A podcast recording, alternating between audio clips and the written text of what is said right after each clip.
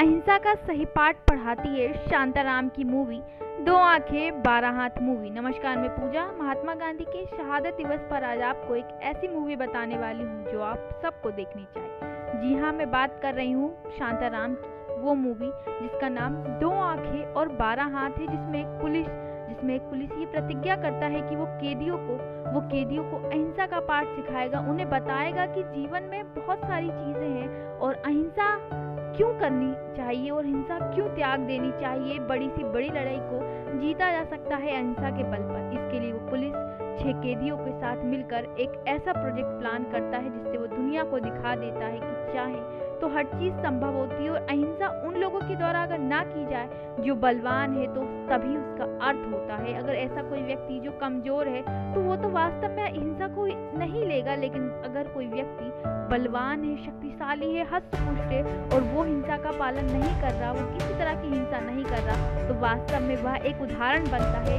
वह उदाहरण बनता है अहिंसा